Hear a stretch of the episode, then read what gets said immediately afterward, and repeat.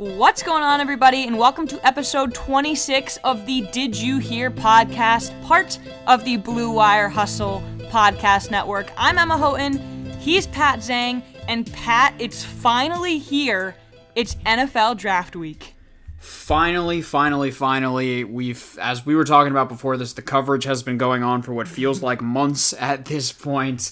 Uh, you know, it's an exciting time, and I think why the draft does so well is because the draft sells hope. You know, it Yeah. doesn't matter where you finish. If you're one of the worst teams, you have these top picks. You've got a chance to have an influx of talent. Uh, it, it's a really fun time. I, I love watching the draft every year, and this year should be no different. Yeah, and the stories of the people, too. I, I feel It's like pretty cool. One of the best things about the draft is that you actually don't have to be a fan of the sport or even know anything about the sport to tune in. You can just listen to all these stories, and some of these kids have done incredible things to get to where they are, and I love that part too. I I cry. I'm giving the over under on me crying probably four times. I'm gonna go under four times, but it might be close. No, you're so right. Some of the stories that they pop up there, it's incredible what a lot of these these players have endured to get to Yeah. where they are, like you said. So it's just a really cool event, as you said. Of course, it's an NFL event at the core, but it can also be a human interest piece at points. So it's Yeah. uh, it'll be a lot of fun. and it'll be semi in person or, or seemingly all in person as in a lot of the people will be able to go up on stage and hug Goodell and take a mm-hmm. picture with Goodell, so that puts a little bit more normalcy back into it, which is always good. I've been watching and listening to a lot of Mel Kiper Jr., and I am just envisioning a, a nice, a fat two week vacation from Mel after this week because he freaking deserves it. I This will- guy, I mean, it's unbelievable. Oh, wait, it's him and McShay. It's Yeah, Tom O'Shea too. it's hilarious to see them go through it. Obviously, they they live for this. I will say I am going to miss Roger Goodell looking like he would like to be nowhere else than his bed by pick 32 of the first round, like last year, which was just fantastic to watch from his basement. Um, but it will be, of course, great to see it back in person. Yeah. So cool. All right, so Pat and I have a really good lineup. We're going to go through some teams and players to watch. Before we get into that, I'm going to go through followers of the week before we talk about ratings. Pat, the, the Zhang family has been far outstretching the Houghton family, but I did Oh, recruit no. one Houghton follower. There we this week. go. Win Sheridan is my cousin. He threw us a follow. Thank you. Win. Welcome. We also have Adriana Gambino, Leah Zarilli, Marissa Valenti, Brats and Beards podcast, Just Sports USA, and Peter Nolan from Villanova. Thanks, Oh, Peter. sweet. And then on the Twitter side, as I pull things up, good week for the Did You Hear Twitter at Did You Hear Pod. Veterans minimum, we had Nick Diaz on uh, Nice. probably Love over a month ago at this Yeah. point. That was an awesome episode. Jesse Velasquez talking the line, the midweek mid range, Grunt Talks MLB, and Julian Giuliarte.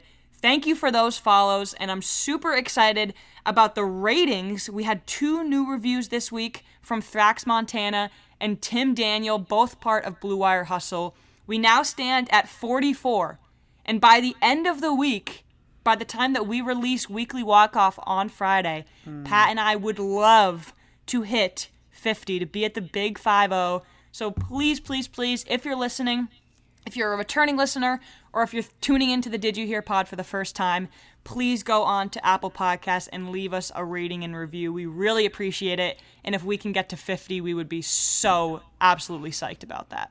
Yeah, thank you to all our new followers for the week. As as Emma was saying, was a really nice week for that for us. And yeah, if you could take the time to just leave us a rating, we cannot say how much it helps us out with Apple's a- algorithm. So thank you to everyone that has taken the time to do that. And if anyone who hasn't could step on and do that, that would be fantastic.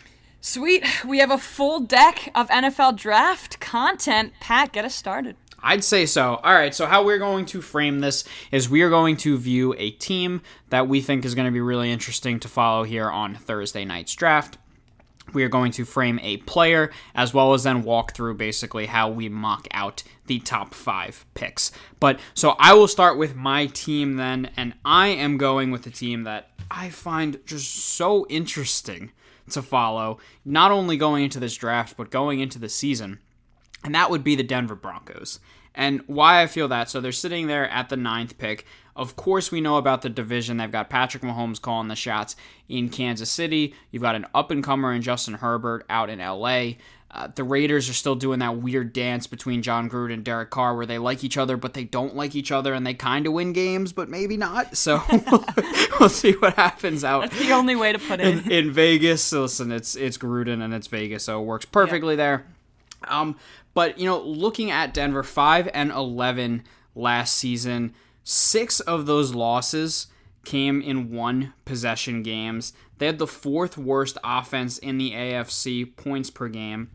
And it doesn't make sense because you go through this offense and it is loaded. It is absolutely loaded. At running back, you know, Melvin Gordon and Royce Freeman. Wide receivers, Courtland Sutton, Jerry Jeudy was a first round pick last year. Tim Patrick, KJ Hamler, Noah Fant one of the more athletic and better tight ends in the league. Offensive line is is really held together by Garett Bolles and Lloyd Cushenberry, who Cushenberry I loved coming out of LSU as a center last year. So what position did I not mention? It's it all comes down to quarterback for Denver. It all comes down to Drew Lock.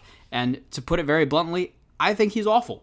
And I, I, I think it's time that Denver finds a way to move on, whether it's at nine or whether it is trading up. Just to give you some numbers on Lock, he had 23% of his throws were classified as bad throws by Pro Football Reference. That is the worst among starting quarterbacks. That is worse than Dwayne Haskins. The only other quarterback that was even in that vicinity was uh, Jalen Hurts, who didn't mm. start every game, of course, only started four, but that also puts you a little crystal ball into what I think the Eagles' future is going to look like. Uh, going on Drew Lock as well. 69% of his throws were considered on target. Again, that is the worst of all starting quarterbacks. He can't throw accurately. We know about the arm. He's got a it's it's a ton of arm strength. He can throw the ball down the field, which is great, and it's absolutely a skill that's needed in today's league. I know people love him because he sings on the sideline and he seems like a cool person, but he's not a very good quarterback. And uh, for Denver, as I said, it, it's so interesting because they're sitting there at nine. Now, look at it this way we know quarterbacks are going one, two, and three. Do they move up to four with Atlanta and try to hop in on that train? Do they sit back and wait at nine and see if a quarterback falls to them? I don't see Miami moving out of the pick at six. It doesn't really mm-hmm. make sense to jump up with Carolina at eight. It it feels like it's four or bust for them. How do you feel there? Yeah, so I think you and I have made it very clear on this podcast as a whole that we are all for letting players adjust. Yep. We talked about it last week about Vladimir Guerrero Jr. Let's stop the slander and give him time to adjust. For Drew Lock, he has had the time, mm-hmm. and unfortunately, he's had the just, weapons. It's just not a go. It's no. really just not a go. And, and I'll say this here: I was actually going to preface this with my team too. But one of the reasons why I'm so excited about this draft in particular is because there is such an interesting mix of teams that are so so bad that no matter what number they're in, they have the luxury of picking the best player available because sure. they have so many holes. They can just pick the best guy on the board, and without a doubt, he will be an upgrade than the guy who was there last year. Then there are teams like San Francisco at number three, Miami at number six, Dallas at number 10 that were playoff teams last year, or in San Francisco's case, in the Super Bowl just a few years ago. Miami was a 10 win team. Dallas without, or Dallas with Dak Prescott most likely would have been a playoff team. So For there's sure. a really weird is the the word that's coming to my mind mix of those type of teams. Denver kind of falls into that spot. Yeah they're just in a rough spot. It's a tough time to be in the AFC West right now. But with all that being said, wide receiver and running back definitely are not spots they have to. What's the word here? Like upgrade. Upgrade. Yeah, thank you. It's pretty much everywhere else, and, and I think in order to get everywhere else, you have to know who's going to man the ship, and Drew Lock isn't that guy. They are going to have to take a risk. Yeah, no, I, I agree. So that's what I find so interesting is, of course, as we're saying, they're sitting there at nine. They do not control yeah. their own destiny there at the position. So Lawrence and Wilson are going to be gone. So then that leaves you with Fields, Jones, and Lance going th- at three. We'll see who f- the 49ers go with there. If the quarterbacks are on the border, if they do move up to, say, number four, for me, I know it doesn't seem like a lot of people agree with this at this point. Justin Fields is the guy Fields is hmm. getting a lot of hate and or hate's not the way to put it. A lot of criticism for kind of his play. I don't see it as much. I think people are really forgetting the fact he threw 63 touchdowns in 2 years at Ohio State. That is second all time at Ohio State. I think people are forgetting the incredible performance he put on against Clemson in the national yep. semifinal with broken ribs. Let's put it that way. I know that Ohio State didn't want to put it out there. The toughness is there, and I understand that a lot of it stems from he's an Ohio State quarterback. And let's go through the line: Troy Smith, Braxton Miller, J.T. Barrett, Dwayne Haskins are your last Ohio State quarterbacks. Love that. Yeah, absolutely brutal, and I get that. But Fields to me feels different. I, I think you see a toughness, you see a competitiveness in him. Uh, accuracy wise, we talk about Drew Lock not being able to throw on target at all. Fields is, was one of the more accurate quarterbacks in all of college football last year. I understand you can equate part of that to the system run at Ohio State, but I'm all in on Fields. So if quarterback is there, if he's on the board, I go Fields for Denver. If all the quarterbacks are gone, I think Denver goes cornerback, and at that yes. point you can choose between Surtain or Jayce Horn. Uh, it, it, feels like a fit there. I know they signed Fuller uh, in the offseason as well, but I, I really like that fit if they're not going to go quarterback. Yeah, they signed Ronald Darby too. So yes. at this point, you you accumulate all of this capital and at the cornerback position. It's much better to have more flexibility than less flexibility. Completely if that happens agree. and they take Surtain before Dallas, Jerry Jones might just have a conniption on. It's too on to Dallas is too perfect. So yeah. uh, I like everything you said.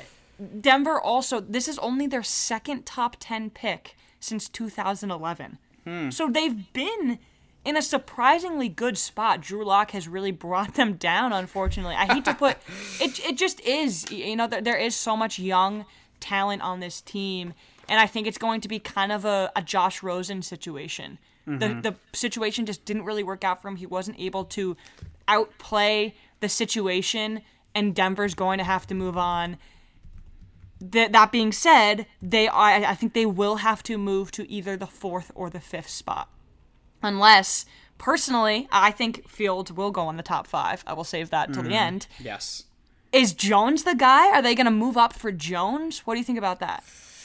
I don't know if I'd feel comfortable doing it. I know it sounds like San Francisco may have, uh, yeah. uh, from from everything that we've been hearing. But that's kind of what I thought too. Fields Fields is the guy out of those three that I listed with Lance Jones and Fields that I would target for.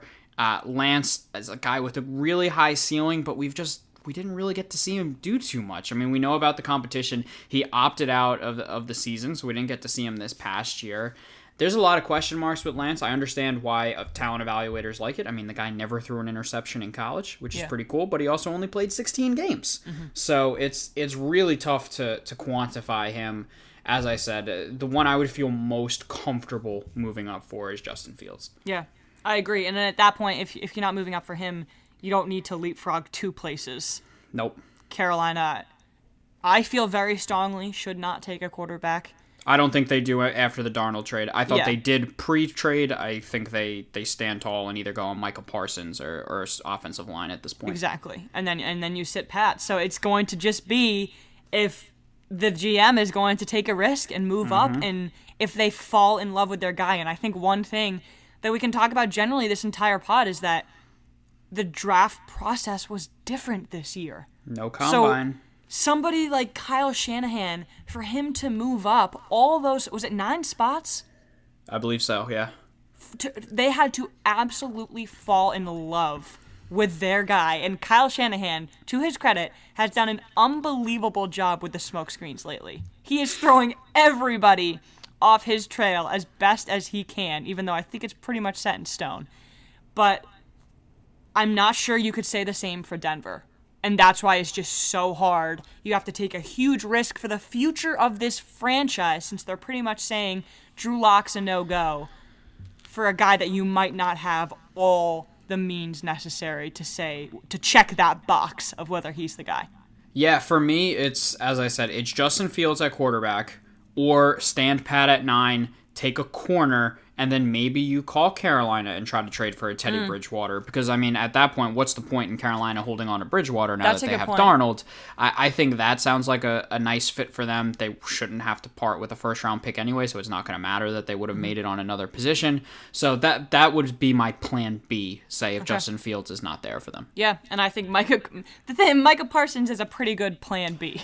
I say Parsons, Surtain. Horn, like, however you want to frame it. Denver is going to be in a decent spot because of this quarterback run that is going Yes. to happen early. yes. All right. That leads me perfectly into my team. There you go. I think Atlanta is the most interesting team in this draft, and I think their decision could really sway some other runs that happen. Could not wide, rec- wide receivers and cornerbacks are the deepest positions in this draft, and coincidentally, I chose a wide receiver and Pat chose a cornerback to talk about when we do players later. I think Atlanta will choose the quarterback of their future. And the reason I think that is because this is their first top 10 pick since 2015, and it's their first top 5 pick since drafting the man himself, Matt Ryan, at number 3 in 2008. It's unbelievable to see Atlanta in this position. I'm thinking to myself, they have all these guys. You can go down the list Julio, Ryan, Todd Gurley, who really just imploded, but he has had incredible seasons. Did I say Calvin, Rid- Ridley? Calvin Ridley, sorry. Why were they so bad? the defense imploded, Gurley imploded, Matt Ryan wasn't 100% healthy, Jones and Ridley weren't 100% healthy at the same time. They fell to number four, and they have a position, they're in a position now where they can pick, even though that wasn't even close to being their plan. Their plan at the beginning of the season was to try and win the NFC South. That's how polar the, the expected result and the actual result uh, is. So, talk about talk, bringing up smoke screens. Now there are rumors that the GM and, and company, Fontenot, could trade Julio Jones. I don't know what you think about this, Pat. Hmm. that threw a whole wrench in the plans because I think if they're trading Julio Jones, then that completely signals the rebuild. And then Yeah, there's starting over. absolutely no doubt in my mind that they draft some version of Fields, Lance, or Jones, whoever's available. We can get into that later. Matt Ryan, though, the cap hits are absolutely insane. Just under 27 million in 2021, 48.7 million in 2022, and then more than 40 again in 2023. They've already restructured it. If he's traded, which I think could happen if Julio's already gone and they've already drafted his heir replacement, the dead cap hit would just would be just 25 million. Just 25 million, but that's significantly better than what that 48 would be. So like I said, a lot of these teams have gaping holes. Any position, any position player would be better than what they had last year. Atlanta, they could go with a quarterback. They could go with Kyle Pitts. They could go with Ja'Marr Chase. So many guys could be impact players here. And then it also affects every single pick after them, depending on who they go after. You, I, I love how you framed it, and how I'll frame it is that Atlanta is the choke point of the draft for me. Yes. It's they they are as I mentioned them with Denver, they are the big trade point where you can see Denver try and hop in there. You can Yeah, and they could also trade out of this yeah, pick. and, that's and the other option. That's where I'm looking. I actually think Atlanta is going to look to move out of it because I do think you're going to get either a Denver, a New England, oh, you know, there's mention of Washington and Chicago. I Mm. just don't think they have the capital to move from that far down all the way up to They're number too high, four. yeah. yeah, exactly. I do think Atlanta is going to look to trade out of this. I think a team is just going to get jumpy about a quarterback and try to make an offer there. But as you said, that's what.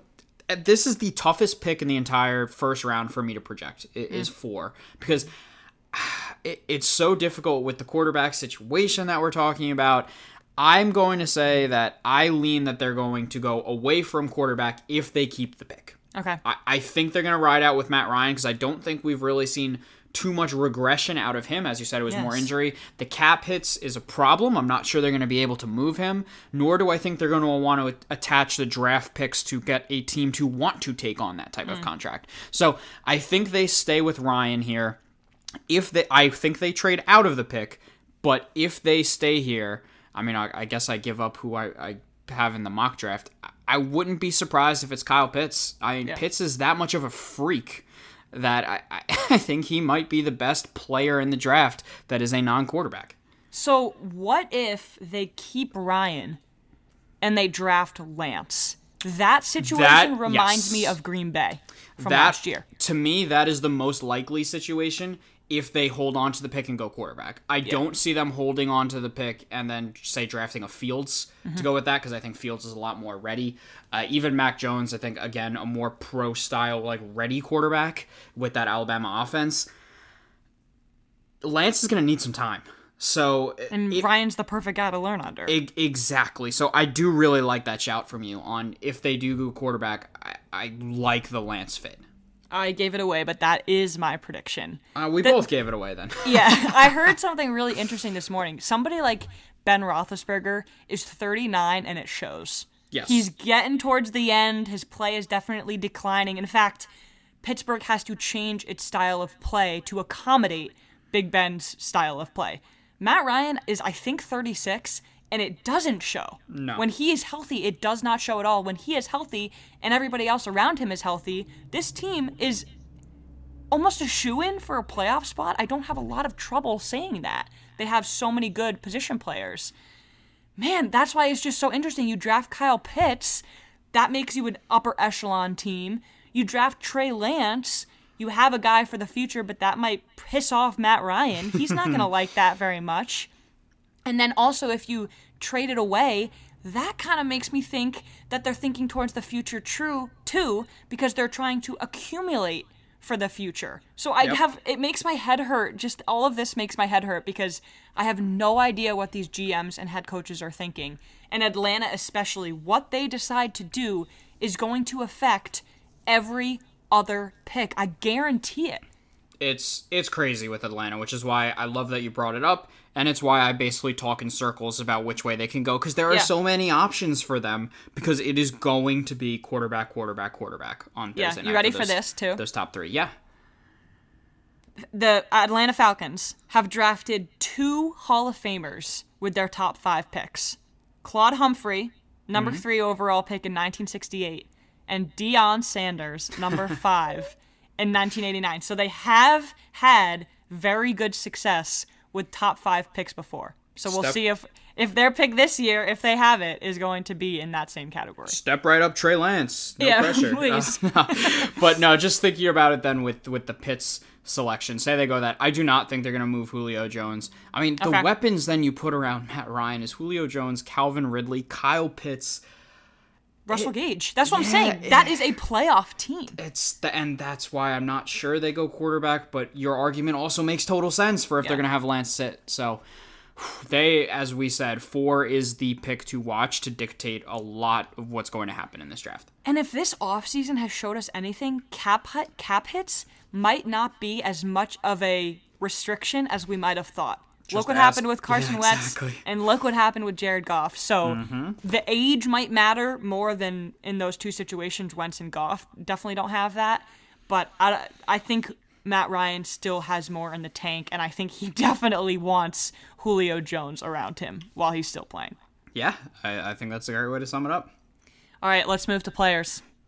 Players, perfect. So uh, this will probably be a little shorter, but so for for players that I'm watching that I think can make a huge, huge impact, even though he's slated to go probably either back end of the first round or at some point in the second round. For me, I'm looking at Asante Samuel Jr. Of course, we know about the pedigree being the son of Asante Samuel. He is also a cornerback, and it just even before I get into any of the numbers on him, this just screams the Antoine Winfield Jr. pick from a year ago. That's with- a great point. I hadn't even thought Tampa. of that. Think yeah. of defen- defensive back, great ball skills, pedigree of an NFL father at the same position.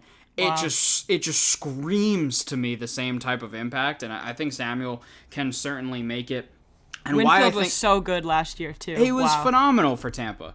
Uh, so why I think he kind of falls back here a little bit is that he's lost in a deep position group. I mean, we talked about Surtain, we know Jace Horn, Caleb Farley out of Virginia Tech as well. Those are three big corners that everyone really talks about. So that leaves Samuel to kind of fall more to the back, though he's a very, very good one. Uh, he's got potential for high impact. He had three interceptions this season. More so on that, he averaged 25 yards per interception return. So we know that he can He's got a little spark there.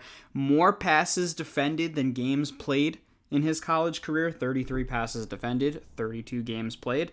That's a pretty good stat. Right. Thank you, Dane Brugler, for that one. And then the big one over his last 20 games, he allowed two touchdowns, which is Wow. you know kind kind of how corners are graded out. Uh, he, he's a prototypical man corner. He's a little undersized, or not even a little undersized. He's undersized, which is why he's you know fallen back a little bit. But the speed, the footwork, the instincts. I'd take a chance on Asante Samuel. I, I think it makes a ton of sense if you're going in the first round, a team like Buffalo to try and Ooh. increase the you know their pass defense. I've seen him mocked multiple times to the Jets at the top end of the second round. I've also seen him fall a little bit further, even to Denver in the second round, which I think would be a dream scenario for the Broncos in the second round. So I love Asante Samuel, and I think he has a chance to make a huge impact, even though he is not going to go top ten. I can totally see him being one of those guys that, based on name and pedigree alone, if he's going to keep falling, a team is just going to swoop him up. He's, they're just going Yeah. to pick him up, and he's going to make such a big impact. And I like, we didn't even talk about this, but I like that both of us picked players that are definitely not going to go in the top 10. No. Maybe not even in the top 20. Sure. So we're trying to pick out the gems here, and in a in a position as deep as cornerback, Asante Samuel Jr.'s name isn't being brought up as much as Horn or some of the other guys that you mentioned. He's a high impact player, and mm-hmm. corners are becoming. I mean, I, I keep going back to this. Tampa Bay's defensive showing, I think, will just be on a loop as we talk about the importance of every single position on defense in the future. In cornerback, you saw it with Winfield. The, the it matters, and I don't think size is that big of a deal. I think he's athletic enough, and the athleticism at that position is becoming much more important than anything else. Yeah, listen, it's all about speed in the NFL Yeah. today, right? That's so, what I mean. it- and he's got it. He's got the instincts, as I said. Footwork wise is something that really just jumps off the page when you watch it. He's got the instinct to break on the ball. I, I referenced the interceptions. I understand that teams love the big physical corners that can really get up there in your face. I mean, think Jeff Okudah, you know, from a year ago with with Detroit, but. There's something about instincts that really plays at that defensive back, and he's got them. Oh, all right. I'm going to move to the second deepest position in the draft, wide receiver. And the reason why I will be talking about Elijah Moore from Ole Miss is because you've got a couple of huge names in Ja'Marr Chase, Jaylen Waddle, DeVonta Smith, even Kyle Pitts, who's actually might go ahead of all of those guys. Elijah Moore is going to be in the quote unquote second tier of pass catching options, but because so many teams could benefit from having a guy like him on their roster, I think he is going to be one of the best value picks of the entire draft. So I'll give you a few stats to show you that he might not even belong in the second tier. He might belong in the first tier, but he didn't go out and win a Heisman like Smith did. Mm-hmm. He will be the sixth Ole Miss wide receiver taken since 2014. He's 5'10. He's only 178 pounds, so we've heard all this talk about DeVonta Smith's size. It's not like Moore is that much taller or bigger, but he led the country in average receiving yards last year. He finished second behind DeVonta Smith in both catches nationally and total yards. In his career, or last year specifically, he caught 36% of Ole Miss's completions.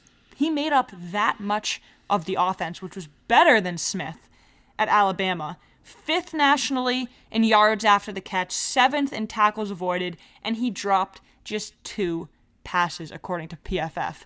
This guy is so complete. You can also put him in the slot. He can be vertical. The yards after catch is really, re- really, really important to me, and that's part of the reason why Ja'Marr Chase is so valuable in this draft. But I'll talk about some predictions here. So s- there's going to be some combination of Chase, Waddle, Smith. I personally think it will be in that order, in potentially the top 12 I'll say that because I think the Eagles will pick a wide receiver. You might not agree. No, they might. I, I think that Yeah. it, depends who's available, but I, I think it makes sense. New England could use a wide receiver. Mm-hmm. Even though I th- respectfully disagree with this, people are potentially linking more to Arizona. I think Arizona has a lot more needs than wide receiver. I would agree. He's been linked there. Las Vegas could use another receiver. Miami could use another receiver. Tennessee could use a receiver. Indianapolis could use a receiver. I personally would love Elijah Moore to go to Miami 18th. If Miami, if Pitts maybe falls six, and then they're able to get more, 18, Miami will be so stacked, they might not, they might be better than, or they might be as good as a Buffalo in the AFC. I will go that high. And I think Elijah Moore is going to be truly one of those players that maybe even people boo when he mm, that I mean I hope people don't boo. But I guess that's just rude. But people are going to be like, "Come on, there were such higher picks at this point. We had so many other needs. I think this going this guy is going to be an, an, a real impact on the field." Yeah, so that you know, it's becoming a little more popular to go with the smaller wide receiver, and I think that's the Tyreek Hill effect mm. ha- has really started to sweep the league. I think that's part of why you see Jaylen Waddle up there as you know is looks like it's going to be the second wide receiver off the board. Uh, Moore is very similar and, and kind of fits that mold, as you said. You know, the the speed is off the charts. Uh, it, it's he's an exciting player. Again, a little smaller, just like DeVonta Smith. I do think he ends up in the first round, as you're saying. I, I think it'll probably be around that 20 range, which you are referring to. And yeah, I'm not I'm not counting out. His route running is really strong, which is very very important, especially in today's league. I think it's a good pick, and as you said, I, I'm not sure it's going to be the flashiest pick, and Yeah. that's not even Moore's fault. It's because I I'll count Kyle Pitts in this, even though he's a tight end, but it's because this draft is filled with Ja'Marr Chase, DeVonta Smith, Jaylen Waddle, and Kyle Pitts. Exactly. It's not Moore's fault at all. He he and he really reminds me of Henry Ruggs as well mm-hmm. from a year ago. So it's I like it. Another SEC receiver as well. Um, some potential. We'll see if a team really goes up there and reaches for him, maybe in the mid to high teens. I would love But that. yeah, but he's obviously plenty of potential. The SEC also has more first round wide receivers than any other conference, 11. And you're going to see a lot more this year yeah, in you the see first a couple round. more. So I mean, just even just off the top of my head, the Jets could use a receiver. Yep. Jacksonville could use a receiver.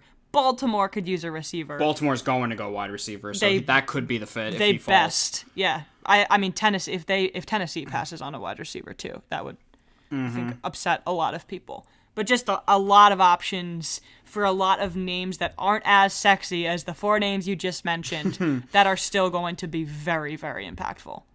Yeah, you've got Bateman from Minnesota, Toney from Florida, Moore from Ole Miss. There are a ton of wide receiver options in, in this draft. There, there really are. So even if you're one of the more you know mid round to late round picks, there should be some options out there for you for a lot of guys that are going to be able to step in and make an immediate impact at that position. Yeah, it's funny too. I when was the last time a tight end was taken this high as Pitts could potentially go?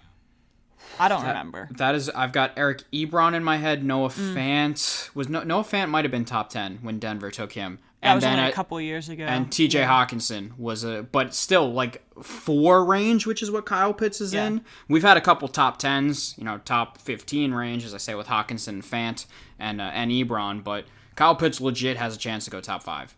Kyle Pitts legit has a chance to be a Hall of Famer. People are saying that, that. Yeah, I agree with that. that would fit very nicely into the stat I said about Atlanta's picks. Too. it would. That'd be funny. All right, should we do our mock before we go into the numbers, or do you want to do the numbers first? Let's do the mock first. Okay, I, I think it leads in perfectly. I do too. Should we go one for one, or I'll I'll, I'll say my five first? Yeah, that works. Okay. Number one, drum roll please. You might have heard of him, Trevor Lawrence. What? Emma with the hot take here. Taking Lawrence. He's already donating to charities in Jacksonville. I saw that. Wilson too. yep. It's funny that that has Wilson has become as linked to the Jets as Lawrence has to the Jaguars. and he's not even the number two ranked quarterback in the class. It's funny how it works out that way. Mm-hmm.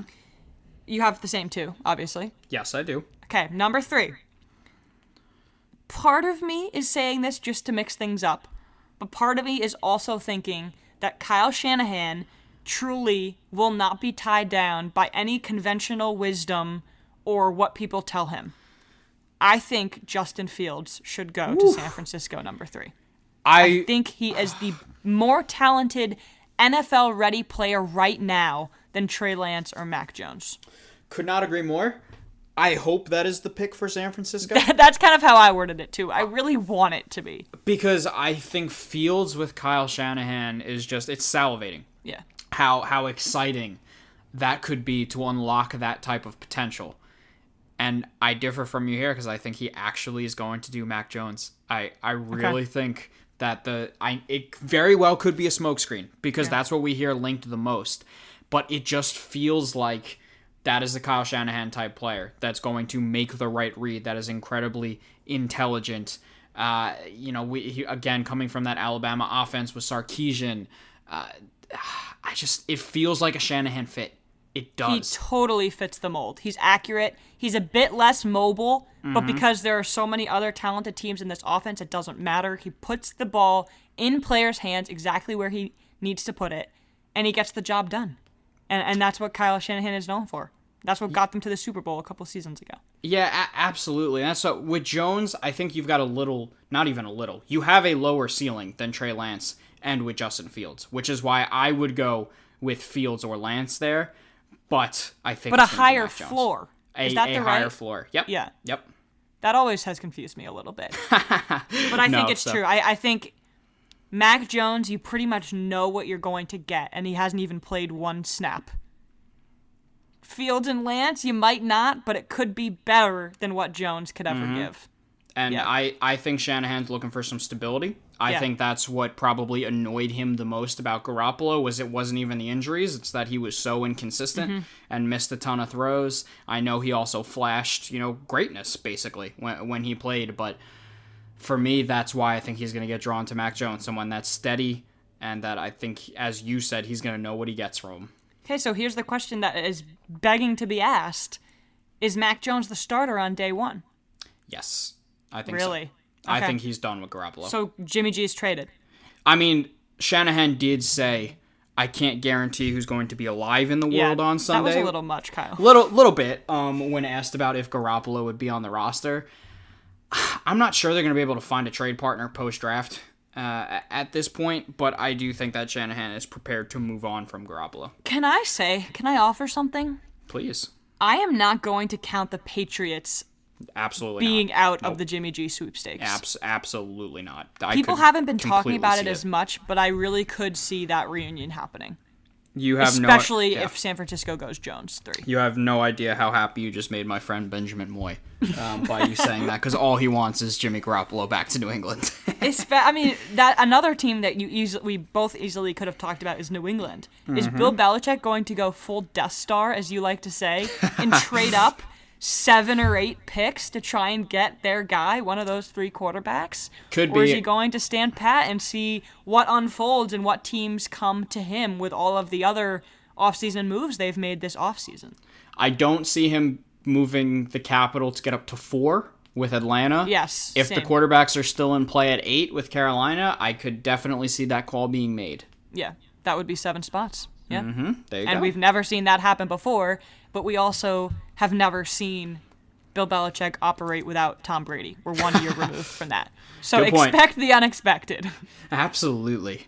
Okay, have so- four? Well, four we just went through, kind of technically. Yeah, I I think Trey Lance. I, I And I'll- really do think that they are going to draft Matt Ryan's replacement, see how the team does this year, and then figure out Matt Ryan's contract in 2022.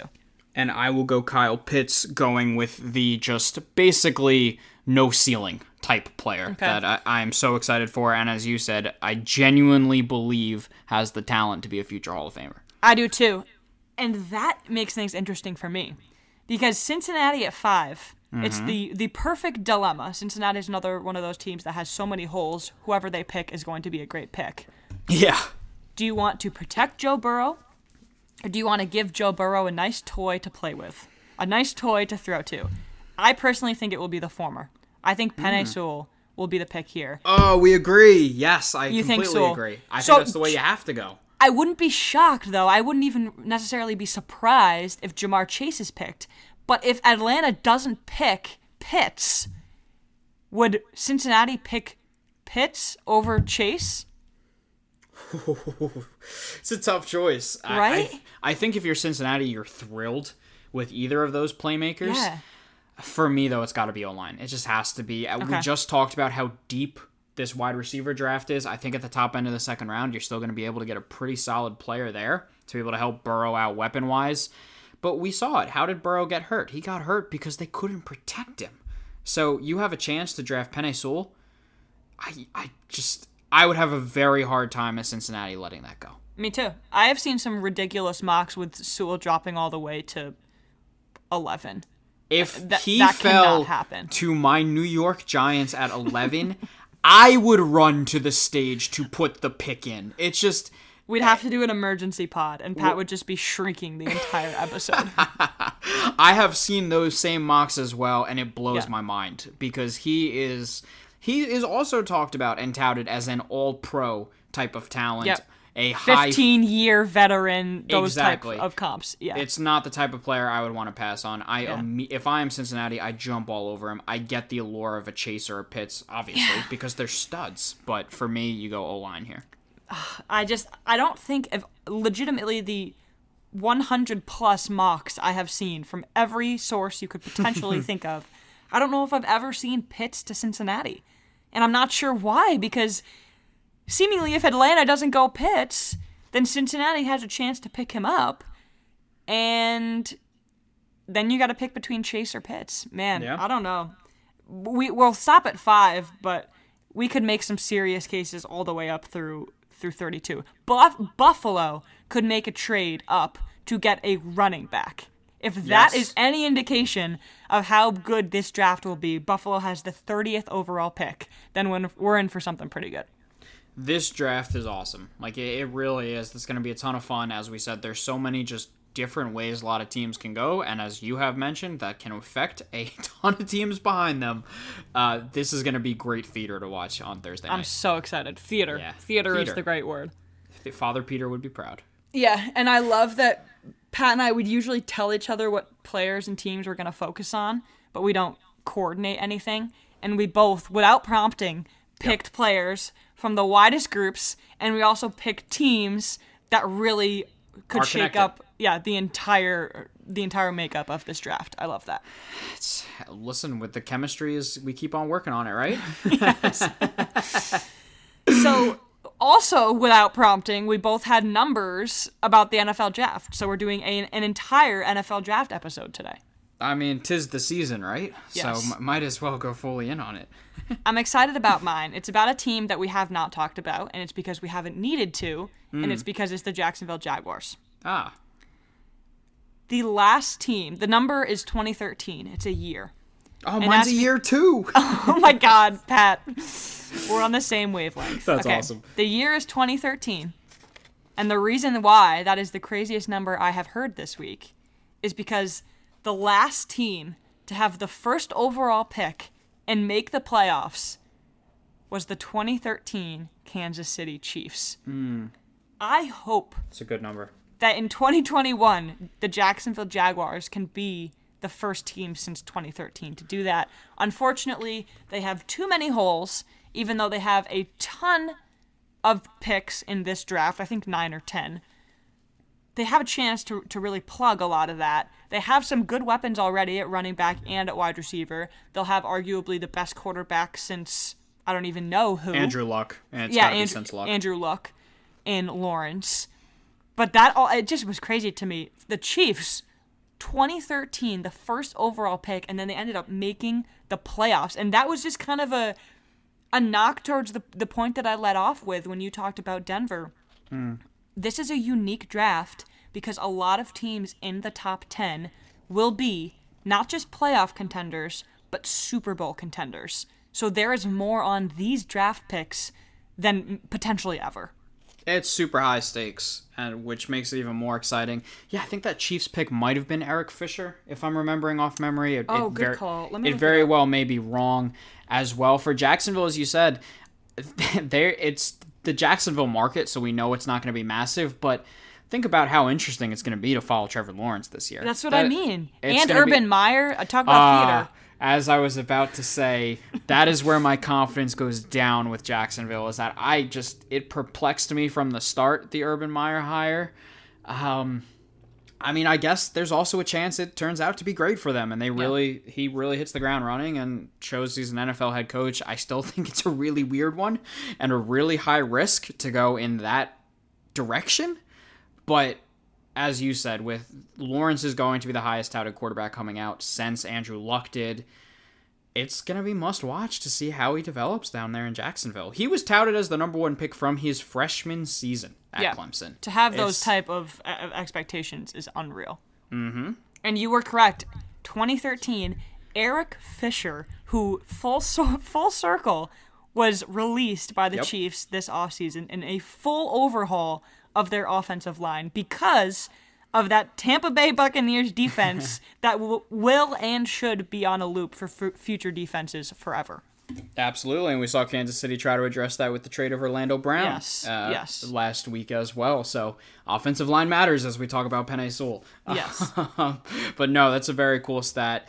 As I said, mine is also a year, and mine is 2004, which was the last time a quarterback was drafted in the top five and went on to win a Super Bowl.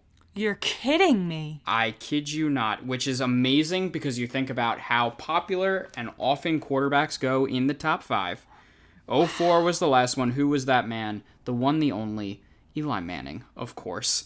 Uh, Oh even my god. even better on top of that, the last quarterback drafted in the top five to win a Super Bowl with the team that drafted him, because remember Manning was drafted by the Chargers, Peyton Manning in 1998. That is incredible. That is the best stat I've ever heard. In all the stats we've done on this show, that's the best one. I say I cannot take credit for that. I got that from Ralph Vacchiano of SNY. But Unbelievable. I have and the the Manning list. brothers. That is the man, so that's cool. that might be my favorite part. I have the list as well of all of the quarterbacks taken since then that have not won a Super Bowl, and I I will run through it. Yeah, uh, please. Alex Smith, Vince Young, JaMarcus Russell, Matt Ryan, Matt Stafford, Mark Sanchez, Sam Bradford, Cam Newton, Andrew Luck, RG3, Blake Bortles, Jameis Winston, Marcus Mariota, Jared Goff, Carson Wentz, Mitch Trubisky, Baker Mayfield, Sam Darnold, Kyler Murray, Joe Burrow, and Tua Tagovailoa. Every That single is- quarterback taken in the top five since 2005, not a single one has won a Super Bowl. that is unbelievable. And that's why you listen, folks. Wow. I don't even know what to say. I hope people ha- their jaws are on the floor because mine is on the floor. And the crazy thing is that uh, so th- the first thought is that they were showing an old Sports Illustrated cover from a bunch of years ago where it was which big the big 3 mm-hmm. Blaine Gabbert, Cam Newton, and some other guy. I Jake didn't Locker. Even, yeah, Jake I didn't even Never recon- forget, recognize please. his name. so you have that, and you have to think that at least one of these top five guys is going to be a bust because it's always going to be like that, and we'll we'll think back on all this thinking that we've done and realize how ridiculous it was. That's my favorite that part. list, wow. It's- it's- Maybe we'll see one in the future, though. Maybe, maybe. I'm and hopeful. listen, some of the young guys still, as we throw in that, you know, the Mayfields, your Kyler Murrays, your, Yeah. your Joe Burrows, Even Burrow, obviously I still hope. in it. Yeah. Um, but yeah, as you said, you know, we can do all this analysis. We can bring through all these previews. We can say Kyle Pitts has Hall of Fame potential. It's all a crapshoot. it is all a crapshoot. Insane. It's, you uh, can so- wear the crown for best stat we have ever found on this show. Oh, I don't will know try and one up you. I'll I don't know if it was you, best was ever, good. but I was happy with it once I did find that one. Um, Very, so very cool. it's draft Eli week. Manning, a lot of credit. A lot of credit. my hero. Love that for him. Well, I am so excited. So we'll, this will drop. We're recording Tuesday night. It'll drop on Wednesday. Make sure to get all of your draft coverage in, and then blissfully, peacefully, we can close a chapter on this Yes. coverage from the from the past five months. Basically. so yes, looking forward to watching that and hope everyone enjoys the draft this weekend as well. Of course, the first round on Thursday, but it'll Yeah. run through the weekend. But that will do it for us here on the Did You Hear podcast. Make sure to follow us on Spotify and subscribe on iTunes so you never miss an episode. Leave a rating as well on iTunes, as Emma said before. We are trying to get to 50. We would appreciate it so much if you can help us on that push to 50 ratings. Follow us on Instagram and Twitter at Did You Hear Pod to let us know what you think. And as I said, everyone, enjoy the draft. We'll get ready for a weekly walk off later this week. And Emma, that's a wrap.